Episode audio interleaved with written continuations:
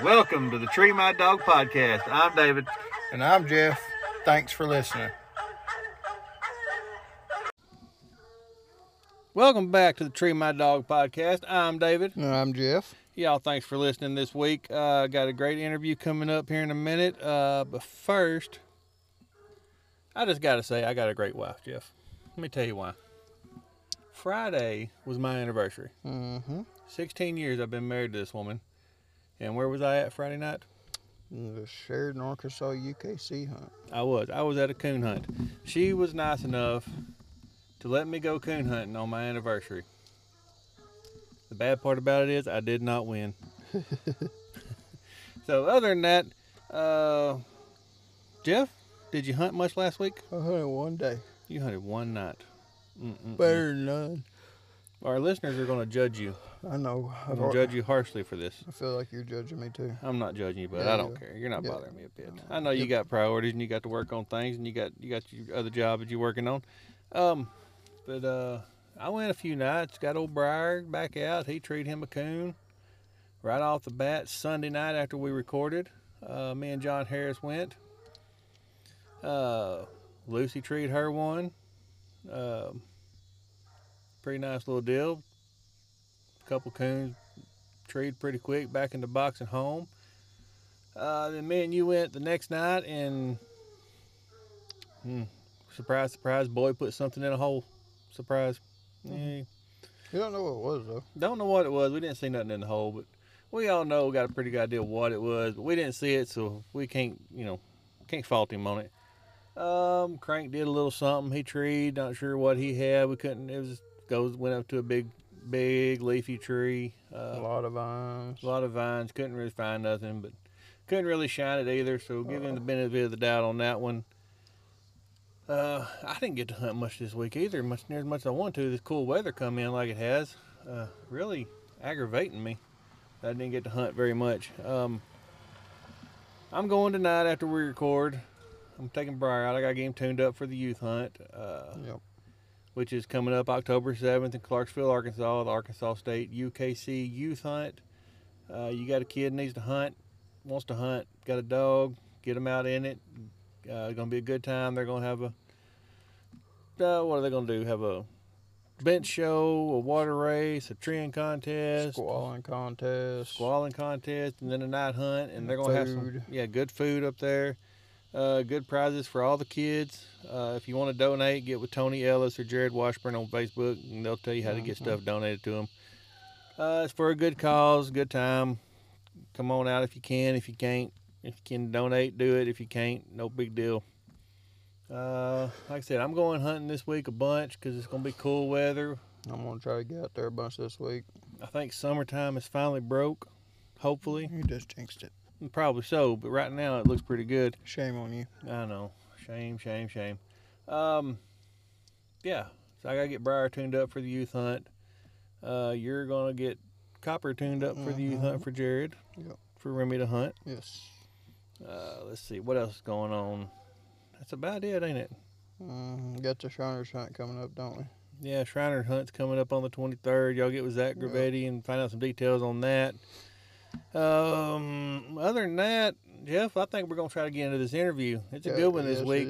Black and Tan Man, Jeff Brown. So y'all sit back, listen, and enjoy. We'll be right back. All right, Jeff, tonight on the podcast, we have Mr. Jeff Brown from Bearden, Arkansas. Jeff, how are you? Doing fine. We're great, enjoying this cooler weather for sure. Definitely. It's so much nicer to turn a dog loose when it's, 40% humidity instead of 120% humidity. Yeah. It helps the dog and us. Exactly. So I know you don't hunt just a whole lot anymore. I know Jordan hunts for you mostly, but we're going to get you on here and get your years of wisdom and insight into coon hunting. Get on here and talk about that and hunting the great state of Michigan where y'all are from. So let's go ahead and get started and tell us a little bit about yourself. Well, I was born and raised in Michigan. I lived there until I was, I'm 65 now. I lived there till I was 49. I moved down here. Right. pretty much did everything up there, you know, rabbit hunted, squirrel hunted, pheasant hunted, coon hunted, deer hunted, a little bit of everything. But I always enjoyed the coon hunting more than anything. But anything with a dog always, is, to me, was always more exciting. Right. Oh, yeah, definitely. For sure. So you say you coon hunted up there. So when and how did you get your start in coon hunting? Well, my first experience, I actually first started out rabbit hunting. My dad had bought a beagle, and that's really what I learned about dogs was from rabbit dogs. Right. And then I think when I got like 16, I really got the itch to coon hunt. And, you know, I'd heard my dad tell stories about it. You know, he had bought a dog here and there, but they never was worth a count. But then, you know, you get to go and hunting with somebody. Me and my older brother, I think my older brother, he'd bought a dog and, you know, went without, you know, out there with it. It didn't matter what it was. It could be a red bone. It could be a red tick or a blue tick. We didn't care what is. All we knew is that it was a hound. So we tried everything, you know? Right. Of course. Yeah. We all start, I think we don't ever settle on one, our first dog. I think we all go through all the breeds before we find one out. So. Yeah. My first dog that I ever bought was a mountain cur. And, you know, back then, you know, the hides was pretty good money back then. And, you know, I don't remember how many coon he treated that particular night, the first night, but I ended up paying for him, you know, that first night. So, right. You know, I thought that to me, I thought that was really cool back in the day, but you know, he was just an old dog. You know, he would tree a coon, tree a squirrel, you know, and, you know, just, you know, he wouldn't be much today, but you know, but back then he meant a lot to me back then, you know. Well, that's all that matters, you know. It don't matter what they do as long as you're happy with them. Oh, yeah. Yeah. So you started out with a cur dog that trick. What I know you hunt black and tans now. How did you get started with that breed, and how did you come about that? Well, I'd kind of leaning towards the walker dogs for a while there. Back when we first found out about these magazines, you know, like Full Cry and American Cooner. Right. And my brother had ordered one of them, so I'd be looking through there. You know, you see all these ads, you're just in awe of them. Oh yeah. But I remember House's Tom Tom had won the World Hunt, and it was, I don't remember what year that was. And I don't know when he won it, but you know, that was the ACHA World Hunt. Right. And but I just remember those ads, and the picture on there was just so awesome. So I, you know, started, and it was easier to find a walker dog, you know. But I had lived in town. I grew up in town. And right after I graduated, we moved out into the country. Well, just a few miles down the road from me, there was a big farmer, and he had black and tans. And yeah, I'd seen him at a couple of the hunts, you know. I just, you know, said hi, and that was it. He didn't know me, you know, or nothing. And just one day I just swung by there. It was in the wintertime. I swung by there, knocked on the door. And at that time he had a, you know, it wouldn't be nothing in today's world of kennels, but back then it was just unbelievable. You know, he had a building, and he had kennels running off the building. He had a wood stove in there for the winter, and water, you know, piped right in there. I'm like, man, this was just awesome. And I had two walker pups in, and I was looking for an old dog to get him started. Right. And he said, you know, I was still in college, and I said, you know, I just, you know, I'm thinking, you know, $500, I could find me a pretty good dog, you know, back then. And he said, you don't need to find one. He said, you can hunt one of these. So that's what I started doing. And I just kind of went back, you know, I just stayed with them, you know, because they just did me good. The guy did me good, and the black dogs did me good. You know, I never had to, always had something coming on with them. Right. You know, something that I liked. Right. But, so you were hunting the comp hunts then too? Just, I think I took my brother had a walker dog. I took him a time or two. You know, when you're first hunt or something, you know, a regular hunt they might have 60 dogs there. Right. You know, it was, you know, it was a bunch back then, you know, and I was just in awe, and I didn't really know my dog and all that kind of stuff, you know, but once I started hunting with, his name was Alan Johnson. Once I started hunting with him, and, you know, he took me to a couple hunts, and I was handling one of his dogs for him, and I got beat, and he said something to me, you know, like, and he said, I can't remember exactly what it was, but it kind of put a fire in me. So I started hunting by myself, just me and that dog, and I knew every bark he made, you know, and right. I really did win a lot of casts with that dog, a bunch.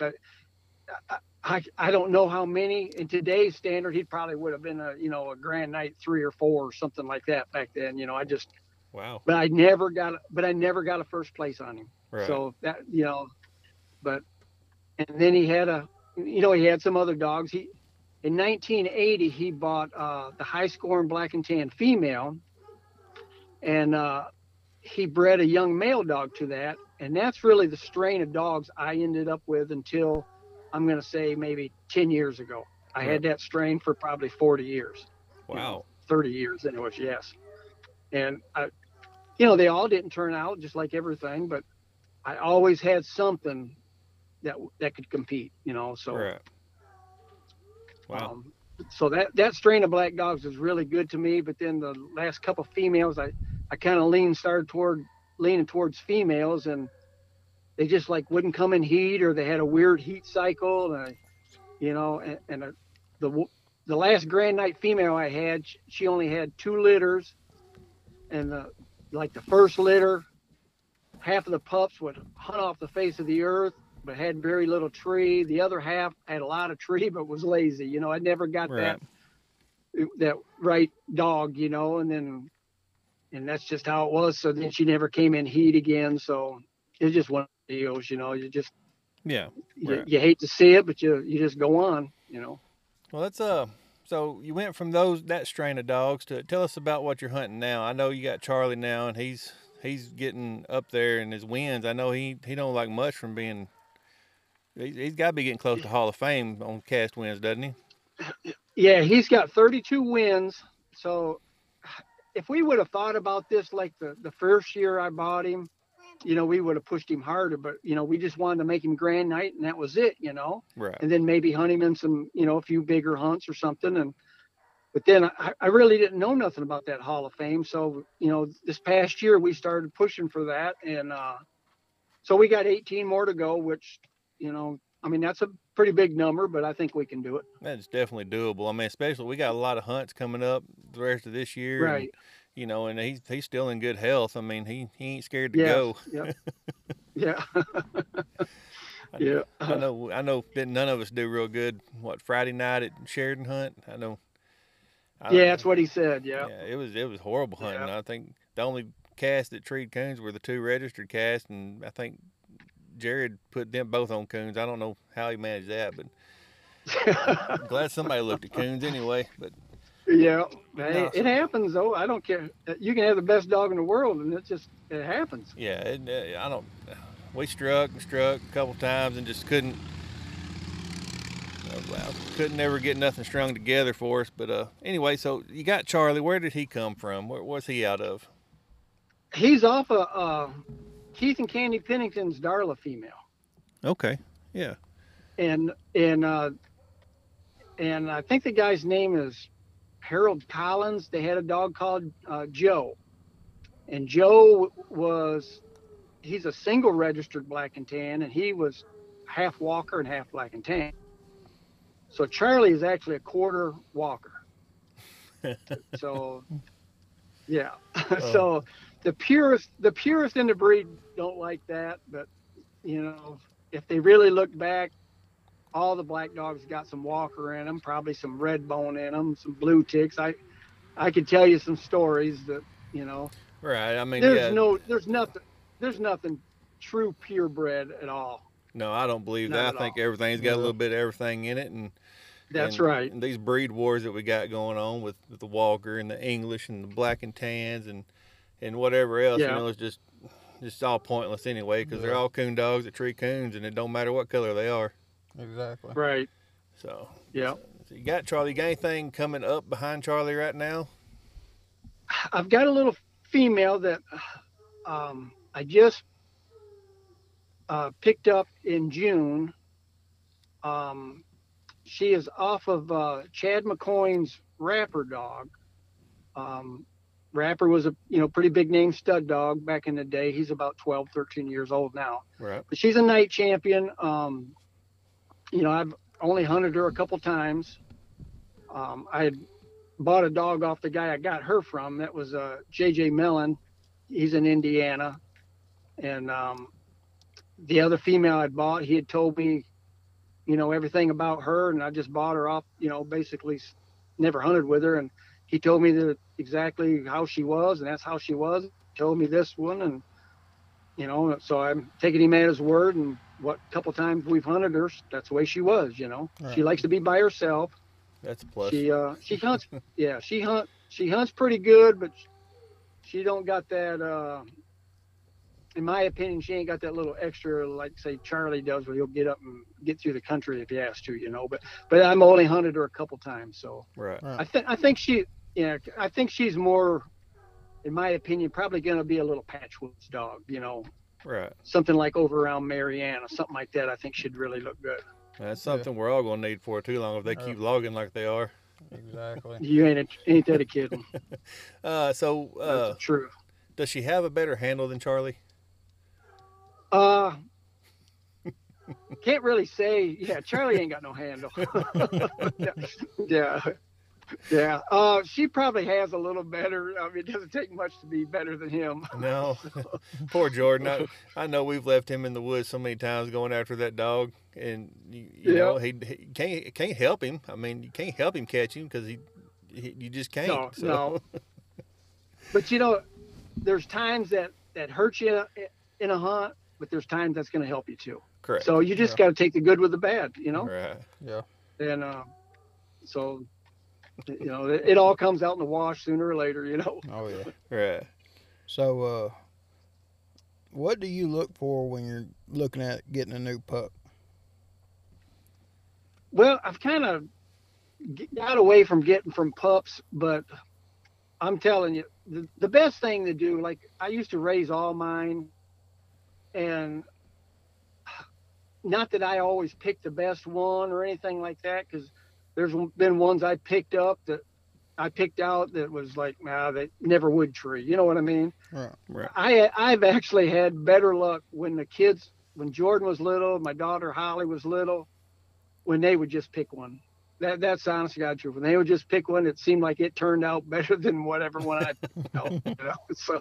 So I think you just close your eyes and grab one. That's right. Because nobody knows. Yeah. Nobody knows. Right. Yeah. You can pick the prettiest or the ugliest. It don't matter what color, what it looks like. I mean, you never know until you start taking it. Exactly. Somebody. If I raise a litter of pups and somebody comes out there and I turn the pups loose, most of the people look for the one that's going out in the woods and that kind of thing. Right. Yeah. Well, that might be the only time that pup ever did that, Uh-huh. That might have been like the laziest one, but it just happened to do that the first time, Yeah. But it's just really hard. You can't really go on anything, in my opinion, as far as that, like I said, the kids picked out better ones than I ever did. So there you go. Yeah. Better be lucky than good any day, right? Well, that's right. That's right. So starting out, what advice would you give somebody if they will come to you and wanted to start coon hunting? What could you tell them that would help them along the way? Well, I'd tell them to get with somebody that has a good reputation, make friends with them, go hunt with them as much as you can. Learn what they can tell you, learn from what you see out there. Try to go with, a few different people, and, don't get hung up on buying a pup or something. And I'm not against buying puppies starting off first, because a kid can't go out and buy a, $3,000-$4,000 dog and he can't do it, I know a lot of the people that you've talked to and stuff on your podcast that, they said, get an older dog, but that's hard for it to do that. Yeah. Right. But if a kid can go to somebody and let's say he gets a pup from them or whatever, my biggest thing is don't take the puppy home. Keep that puppy close to whatever dog he's going to hunt with. Like kill him next to him. Because that pup, he learns more from that dog than he will from me or you. Right. Yeah. And because I've noticed when I did it, I got a pup. I go hunting with this guy, and the pup don't do nothing. I go hunting with this guy, pup don't do nothing. The pup, he doesn't, he can't make friends, so to speak, with one of those dogs. He doesn't know. So if that pup is kindled next to them, he kind of picks up with them. It's like, oh, that's my buddy there next to me, you know, type of thing. That makes a lot of sense. I ain't never thought about that. Yeah. I always, when I've got a pup, I try to put that pup next to the kennel with the dog I'm going to hunt with. Right. You know, so that's how I've had my best luck anyways. So I forgot to send these, we added some questions to the list at a request of another listener about equipment that you use and stuff. What type of light? What I know y'all use a Garmin. What lights do y'all run? I ain't ever paid no attention. We've been using the Bright Eyes. I've used multiple ones. Back when I first started, my first light was a Bill Boatman light, and it was heavy as a car battery on your side. Right. And then I found out about Wheat lights, and I liked the Wheat lights. And I went to the, I can't remember what the other one is, Night lights. I went with that, and then I went back to the Wheat light, and then they started coming up with all these, more brighter lights, and I've had a bunch of them, but I stayed with Bright Eyes over the last several years. They've always did me good.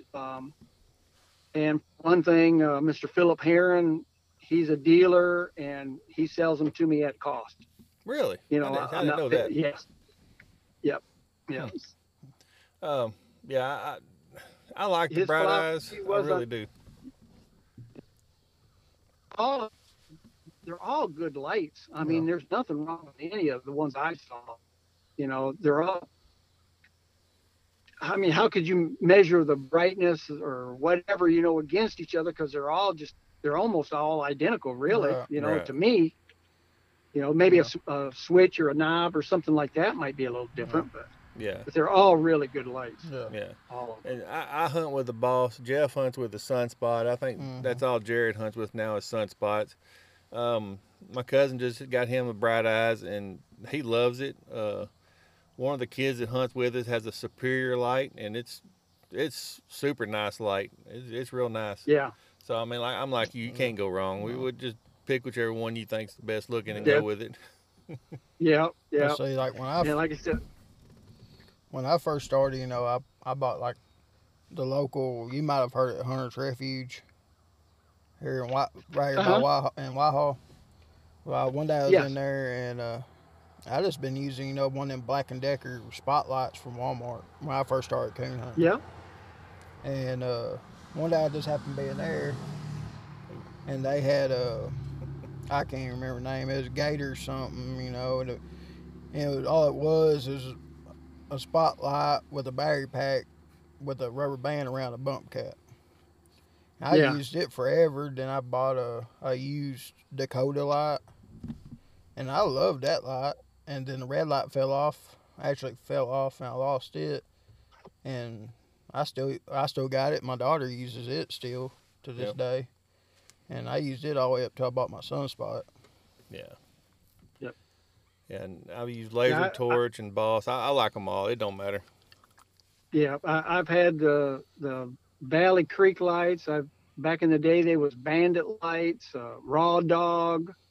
Man, I don't know what else I've had. I've had so many of them, Right. But but like I said, since I moved down, I had Bright Eyes when I lived in Michigan too, and then but since I moved down here, Mr. Phillip, he's a dealer, so I get them from him, and like I said, he doesn't charge me, I get them at his cost. So right, that's a good deal. That's a little bit cheaper. I mean, not that it's a lot cheaper, but You know, $50 is $50. That's right. That's a couple of entries. Especially with the way the economy is nowadays. You ain't a kidding. So that old Bill Boatman light, was that the sunburst light? Is that what they called them? Oh, it was way before that. Way before the sunburst? Yes, it was so heavy, and it had a strap that went over your shoulder, and the light was so big, and it had like a walking light, and then, but the main beam, you know, like the floodlight or whatever you want to call it, you had to, you know, like turn it up on your side, you know, right. And it was not thought through, I can tell you that, but you know, I remember. My dad had bought this, it was a black and tan, it was half black and tan and half cur. And my brother had a walker dog out there, and I had them two dogs out there. And that black and tan was so bad after possums. And they treed, and I'm trying to, and I saw eyes way up there. I'm like, this is not a possum. And I'm shining up there, and you try to hold that, and man, it was like 8 pounds, you know, trying to hold that light. And then trying to shoot open sights with it, and it ended up being a big old possum. So, but anyways, I mean, it was just so hard to shine, and it was just horrible, you know. Yeah. And so heavy, man. Wow, so heavy. Yeah, I'm glad I missed out on that deal. So I started out with a little 6-volt night light. So, we've come a long way as coon hunters, ain't we? Yes, yes. So, do y'all have a preferred squaller that y'all like to stick with? No, I tell you, from what I can see, I like to carry a couple different ones, because it seems like at one time this kind will work, and then they won't work another time, and then you try that one and they'll look, you know. And I don't understand it. I'm the worst word. I can't blow a squaller. To me, it does not sound right. Somebody else blow it and it sounds right. But when I did better back in the day, just using my hand and mouth without ever, you know, but I can't do that no more. I don't, you know, I just can't do it. I get out of breath too quick. Well, I know, you know, I've had a bad man squaller since I started hunting, in which I got, I've had them. I got a Zeps, and I got a tree shaker, but I always carry my bad man. And, you know, like you said, there's times I can blow it.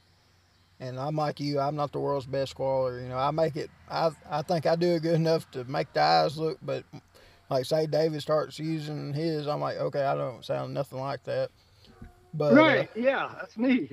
And, but you know, there'll be times like I'll be squalling a tree and I can't get eyes looking. He squalls with his squaller and got eyes. Yep. And there's times and David, there was that night where I was squalling, we got the coon to look. And I was trying to get it to look again for video, and next thing you know, that coon done came down that tree and got, what, about 5 foot off the ground? Yeah, it was coming down the tree. Yeah, it was coming out. Yep. I like it when it come down. Yeah. But like you said, I've had, man, who knows how many different brands, Zeps, what they used to have, I don't know if they still have that, what do they call it, two eyes looking down or something like that. I think that was a brand they had. And, you know, whatever I seen new on the market, I'd try it. Yeah. Right. You know. Yeah, I've got quite a few, and I like all of them. Yeah, I carry one usually, but I have carried up to 3 at one time. And like you said, you blow one, nothing happens. You blow the next one, this sucker's liable to crawl right on down the tree and try to whoop the dogs. You don't ever know. Yeah. Yeah. So excuse me. So with the, you know, pro sport, with the big money hunts and big truck hunts and all that, what do you think, or how do you think the growth of our sport is coming along? Well, I got mixed emotions on that. As far as growth in the sport, I don't think we have the growth, because the kids just don't. I can't tell you how many times I've tried to get a kid just come hunt. I've even told a couple of them, you know, and not just kids, I'm talking young adults too, you know, like 25 and under. Right. You know, I said, hey, I got a dog here. You can hunt. I'll pay for the, you know, I asked him if he'd be interested in competition hunting. Oh, they say, yeah, but, you know, they never show up, you know, and I'll invite them every, you know, about every weekend we go, but nobody takes me up, you know, so. I, as far as that, you know, it's just the kids just seem like they're not into the outdoors like say we were in our day. I guess they got more stuff they can do, but yeah, right. You know, but so there's not as many kids into it. I do like seeing like say the pro sports and or yeah, I think that's what it's called, you know, where they're hunting for a truck every month, right? You know, you like seeing that. And really with the entry fee, what is it, $12.50? Yeah, I mean, that's a lot of money. Yeah, I mean, that's not a lot of money, but it is a lot of money. It's the, you know, the average working man, you know, it's hard, be hard to drop that much money. I did have Charlie in one, the one they was going to have in Dumas, and then that hunt got canceled. I actually pulled him out before it got canceled, but you know, it got canceled. So I, you know, yeah, I could probably do that maybe once a year, right? But you know, but. I mean, for the average working man, that's a lot of money. Yeah, it is, and I think it's a good deal. I think they've even dropped some entry fees down. I think they have some $500 hunts now. Yeah, in the pro sports, so that's a good deal. Yeah, you know, but like I said, you know, you like to see a dog capable of winning that kind of hunt, but you know, it doesn't really take away from the dog at the local hunt either. You know, in my opinion, you know, some of the people, they kind of look down at, you know, oh, you only hunt this hunt, you know. Yeah. Well, they don't, you know, just because a man can't afford it, you know. Yeah, I was just thinking the same thing. You know, but, you know, I don't have nothing against them guys. You know, if they got the money and can push a dog, you know, I'm all for it. But just don't look down on a common man, you know, right, exactly. Because he can't. Exactly. And I think there's a little bit of that in their sport, too. Even around here with, you know, the PKC guys and the UKC guys, you know, I don't know. I've always felt that the PKC guys thought that they were a little better than the UKC guys. I don't know. Yeah, if that, you know, I don't know if that's right. Really I don't know if it's true. Right. You know, I mean, we hunt a little bit of both, mostly UKC, but that's what I grew up on. Right. You know, growing up in Michigan, you know, UKC's up there, you know, and that was just what it was back then, you know. Yeah, and UKC is starting to step up now and put a little more money on their hunts, and you know, they have the slam hunts now that you can hunt for, and you know, so they're trying to keep up with PKC, I guess, a little bit, but you know, in my opinion, you have to tree a coon in UKC to win. I mean, you know. And that tournament champions, I think, is the best deal going on. In my opinion. Yeah, you got to win 5 casts, but that's really not that much money. You got to kick out, you know, if you can, you know, for your entry fees. Then you got to pay, I can't remember what it was, $150 to enter, something like that. Yeah, $150 for zones, and then you're guaranteed if you win the zones, you're guaranteed, I think, $1,000 if you make it to Richmond or Greencastle, whichever one it is. Yep, I think you're right. Yeah. So I mean, I think that's the best deal going on right now as far as the average working man can do. Yeah, I like it, and I'm trying to get my wins, and it's hard to do. Sometimes, But like you said, you got to look at them coon. So right, that's it, and that's why I like UKC just a little bit better. My dog's a little better suited for UKC. You know, he does like to go back to trees, which I really hate. But you know, PKC will get you scratched. UKC, it doesn't bother him. But you know, but I like going and treeing coons to win. I don't like going out there and, you know, having the least bad looking dog and getting my cast win, you know. Right. You know, but the only thing I'll say about the PKC guys, you know, that mainly hunt PKC, most of their dogs are more independent than the guys in the UKC for the most part. Right. You know, when I first started out, you know, you'd have every dog on every tree. You know, there was no split treeing, you know, back in the day. That was very seldom ever happened, you know. And now it's, you know, you're pretty much always walking to a split tree all the time. Right. Now, you know. Right. But most of the UKC hunts, you don't have near that as much as you do in the PKC hunts. Right. You know, they're more independent. The dogs are that get mainly hunted PKC. Right. You know, well, I like independence in a dog, but I don't mind one backing on a hot coon. Right. And I don't mind another dog coming in and backing my dog. It don't bother me a bit. Me either. And they sure walk a lot in PKC. That's all I can say. Yeah. That's why Jordan's handling Charlie. There you go. He's younger and longer legged. He's good at it too. He does a good job handling him. I've hunted with him several times, and we've always had a good time.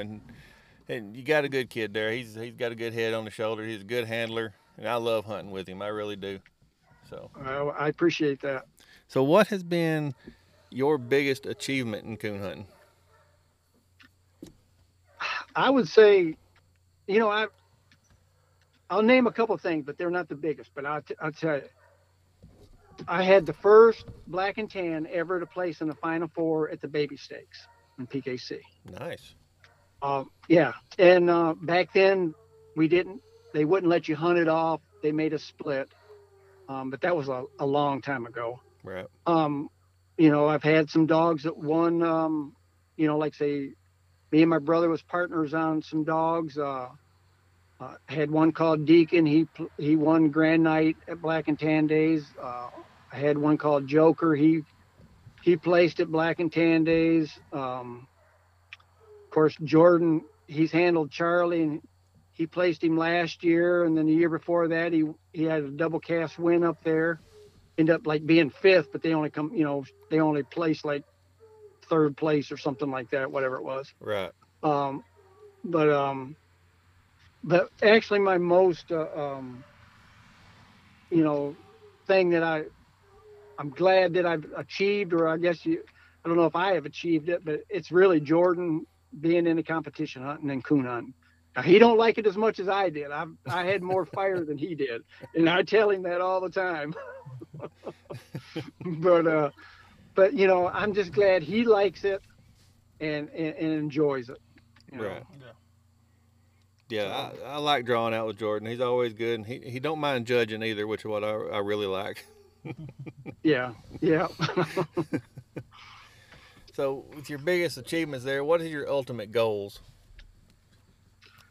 Well, some of them I've already met. Like I always wanted to, you know, produce a dog that won Black and Tan Days, and I had a male and a female that produced a dog that. I didn't. It was my brother's dog, but you know, he won King of Black and Tan Days one year. But my goal, you know, always is basically the next hunt. But you know, I'd like to win the World Hunt. That probably will never happen. But you know, I'd like to win that Tournament of Champions. That probably will never happen. The odds are against you, but right. You know, I think right now, at least with Charlie, I think we got a dog that can compete doing it. You know, right. So. Yeah, I like Charlie. I don't like after the hunt trying to catch him, but I do like Charlie. He's pretty good, and he's usually got a coon when he looks up too, which is what I really like about him. Yeah. So. Yeah. Well. So you've been hunting a long time now. So what has been? Oh yeah. What has been your most memorable hunt, being competition or pleasure hunting?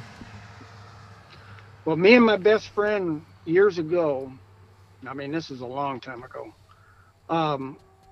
It was coon season up in Michigan. Coon season opened up October 1st up there every year. And it was sometime in October, maybe early November.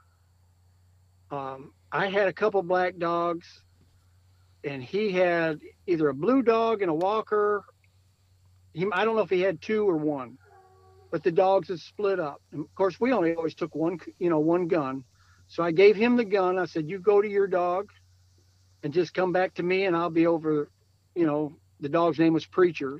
I said, I'll be over at Preacher's Tree. And I don't know where I was to this day, but I remember coming up to a lake, and the dogs was treed on the other side of the lake, and I didn't know which way to go. You know, you look to the left, look to the right. So I went to the right. Right. It looked like that was the easiest way around. I started walking down there, and it was kind of like that stuff that kind of floats on the water. Oh yeah. Yeah. And back then we didn't have like the boots that come all the way up to, you know, your waist. We had, they was called coon hunter boots, and they just come up to over your knees, and then you'd roll them down when you're just walking, or if you got in water, you rolled them back up. And I had them down, and I'm walking on that kind of marshy stuff, and I went through. Uh-huh. And all I can remember, I grabbed like a little tree. I didn't have the gun. That was a good thing. I didn't have the gun, so my buddy had it. I grabbed this little tree, and I never touched bottom, and I was up to my chest. Oh, wow. Oh. And I don't know how I got out, but I kept my senses, you know what I mean? I didn't panic, and I don't know why I didn't, because, you know, that's not normal. But I end up making it out. I come back, and it was like a little park there, and I remember sitting down. I made it out and got to that park, and I'm sitting on a picnic table, and I said, them dogs can stay there all day and all night. I don't care. My buddy came back. His name was Johnny. He came back. He says, what's going on, Brown? And I told him, and so we started shooting, slapping the water, you know, and finally the dogs come off the tree and swam the lake back to us. And I'm like, oh, my gosh. And like I said, I never hunted there before. Don't know where that was to this day. But yeah, that was pretty memorable right there. Yeah, I bet. I love it. I've tried that trick so many times, and it works every once in a while, but usually it don't. I think.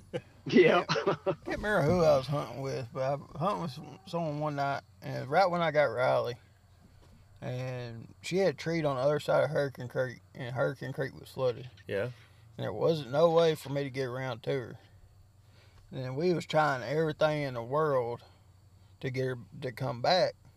And I remember I would shoot up in a tree twice, and he at the same time, I can't remember who I was with, but they pick up an old stump or log and throw it down there on the bank by us, down in the water, make a splash. And she look at us, she quit barking, look at us, and go right back to the tree. And I'm like, come on, I'm not swimming this. Yeah. It's January. It was middle of January. It was cold. I'm like, there ain't no way I'm swimming this. Yeah. She finally came back. So, talking about that marshy stuff, how much difference is the terrain from Michigan to Arkansas? Well, from where I live, I told my wife when I first moved down here, I told her, I said, if I'd known the coon hunting would have been this bad in this area, I would have never moved here.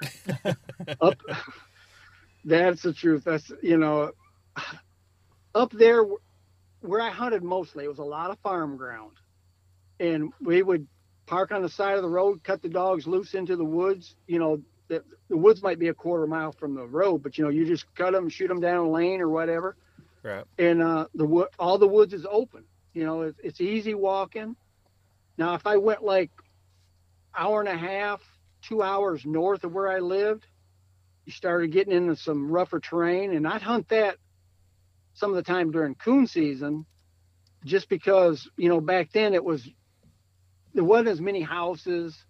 So, I like to stay away from the houses, you know, be on some public ground. And I did sneak in on some private ground too, you know. Oh, of course.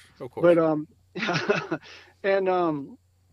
but the coon were bigger, you had better races, you know, and back then, several years ago, the hides were worth more money, you know, and I could kill, say, like, I might get 15 or 20 tonight down around me, and they bring me, you know, $5 a piece. Right. I can kill 6 coon up there, and they're bringing me $25, $30 a piece. Yeah. You know, and and it was just better hunting, and I just liked it better up there. But most of my hunting was around farm ground. Right. Well, I know it's probably got worse since you moved down there where you're at. I know loggers ruin everything. I am a logger, and I know how we do. So. Yeah. I've drove a log truck since I've been down here a few years, and I know what it's like. In fact, that's how I found some of my hunting spots. It's really nice, isn't it? You can find spots like that. Yep. So before we get off here, let's talk about Black Dog Superstars on Facebook. You started that group and have interviews with the Black and Tan guys from all over. So let's talk about that for just a minute. Well, I don't know why I even thought of that. I thought, well, you know, there's a lot of people, the people that get most of the credits, the ones running the ads all the time. And there's a lot of, you know, and like, there's just a lot of people out there that don't blow up Facebook that really need their story told, you know. And you know, some of the dogs, some of them, when I first started, I just picked out a dog and it did a lot of winning. And then I got to thinking about, you know, maybe doing some interviews. I'm on the Black and Tan Association on the board, and I do interviews on that to put in the yearbook. Right. And that's where I kind of got the idea of interviewing some of these people, and then I will use those and put them in the yearbook too. And but you know, I got to interviewing some of the guys that I knew had been around a long time in the breed, and some of them, some real characters, you know. Some of them are really into bear hunting, others was more into coon hunting, you know. But you know, their story needs to be told, because a lot of the younger generation just don't know about them, you know. Right. And you know, and I knew of them. They were older than me, and you know, it was kind of the guys I looked in the magazines and saw their ads. I'm like, and always you know, you kind of envied some of them guys, you know. Right, of course.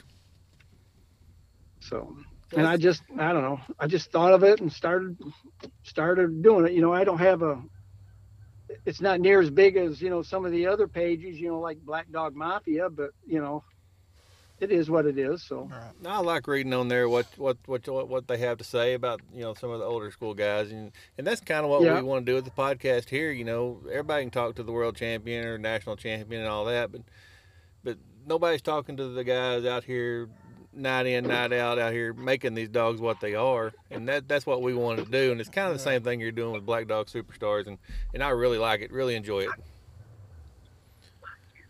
So yeah, it's been pretty interesting on some of them guys' stories. But I really want to get Mr. Phillip on here, get him to tell him some stories, but it's been kind of hard. I ain't tried to get a hold of him real hard just yet. I asked him about it, and he said he'd think about it. So that's a start anyway. Yep, there you go. Yep. So before we get off here, is there anybody you want to thank or mention? And well, I mean, my wife's, she's put up with me for over 35 years now, me coon hunting, and you know, she's always kind of understood it, even though, like, when she was in college, you know, some of her friends would say, "Oh, he's not coon hunting, he's, you know, he's going to the bars or whatever," you know. And she knew I was coon hunting. She knew what them dogs meant to me. And then of course Jordan, he's been in the he's always, you know, I took him to the youth hunts and stuff, and that's where he got started. And now he's kind of took over the hunting part anyways. Right. He still ain't got the brain. He still ain't got the brains like I've got, but you know. He's getting there though. He's getting there though. Yeah. I always tell him, I said, "I taught you everything I knew, or I taught you everything you know, but I didn't teach you everything I know." Right. Well, he's good to hunt with. He's a good kid, and I like hunting with him. Oh, yeah. So you done a good job with him. So I appreciate it. Well, Jeff, I sure appreciate you coming on. And anything you need, I know Jordan's trying to get that club started down that way, back up. I told him anything he needs from us, that we are more than welcome to help, more than happy to help. I guess we'll let you go, and we'll catch you at the next hunt. Yes, sir. All right, man. Appreciate you. All right, yes, sir. Thanks, Jeff. Yep. Bye-bye. Right, bye. Man, that was a great interview with Mr. Jeff Brown. I'm really glad he took time and sat down with us and talked with us. Yeah, I've always liked Jeff since I met him. Great guy, great knowledge of dogs. Been hunting a long time. Don't know why he come to Arkansas from Michigan to coon hunt, but he's here and we're glad for it. You know, I hunt with Jordan a lot, his son, and I love hunting with Jordan. I got to hunt with him once. Yeah, I mean, you're missing a good time. You need to come out and hunt with us one of these days when you get you a champion dog. Apparently don't take much, does it? No, it don't. Yeah, a little inside joke, and maybe one of these days we'll share it on the podcast, but not today.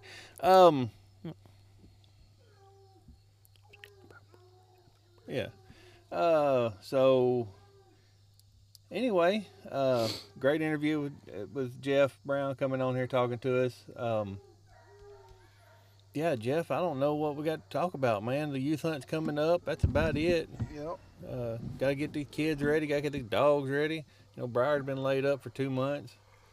He looked like crap Friday night at the hunt, but can't blame him. The only cast that treated coons was one of the registered casts, and I think Jared was on both of them casts. I think he got it on one, hunted it in the other one. Congratulations to him on his cast win Friday night with Bojack, Jay Lash's dog that Jared was nice enough to handle for him. Got him his first cast win. That little dog's coming on real nice. Man, I don't know. Do y'all want to donate something? Get with Tony or Jeff on Facebook. Tony Ellis or Jeff. Yeah, sorry. Jared Washburn. And get your stuff donated if you want to donate. If you want to hunt, you can get with me. I can give you the details on all that. Just y'all got a kid who wants to hunt, bring them on up there. It'll be a good time. Jeff, I don't know. I'm about ready to go hunting. So I guess we're going to end it for this week. Y'all stay tuned. Got some interviews lined up for the next couple weeks. If y'all like what you hear, go to Apple, leave us a rating and review. That helps us get out there to other folks to listen. Spotify, you can leave a rating.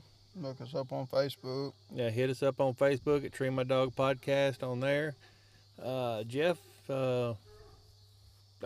if you're looking for information on Black and Tans, go to the Black Dog Superstars on Facebook. That's Jeff Brown's page. He does a lot of good work there. Got some hunts coming up, Jeff, besides the youth hunt. A bunch of UKC hunts between now and the end of the year. Get you 5 wins for the TOC. Other than that, man, I don't know anything else right now. No, me neither. Well, y'all take somebody new hunting, take a kid hunting. Please take a kid hunting. Yep. They are the future. They are the future of the sport. Take a girl hunting. Take an old man that ain't been in 20 years. Jeff, you ain't got nothing else? No. I ain't got nothing else either. We going hunting, y'all. See y'all.